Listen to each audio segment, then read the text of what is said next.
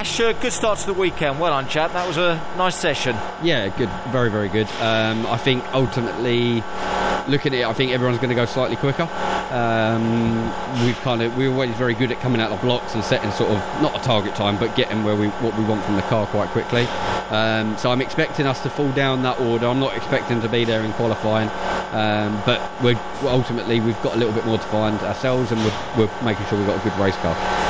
Um, correct me if I'm wrong. This is new data really for this new car, isn't it, for you? Yeah, obviously Aiden was here last year in the Yep. Infiniti, but it's a completely different car. Exactly. So some things are irrelevant, some things aren't.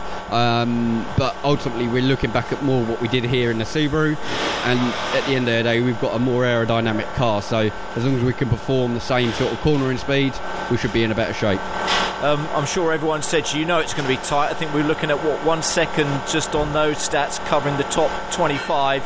It's such a short circuit. You know that the times when it comes to qualifying uh, later on today, Ash, they are going to be close, aren't they? Yeah, look, these half half attempts, even down to a quarter of attempt, is going to make the difference here. And whether you get that from a slipstream, braking out millimetre later, this really all matters at this place. And ultimately, you can be a tenth off, but being 12th. And it is simple as that. It's going to be so close. And just as a final question, I know you've got the whole weekend ahead of you, but you're in a good frame of mind considering where you're sitting in the championship and your approach this weekend.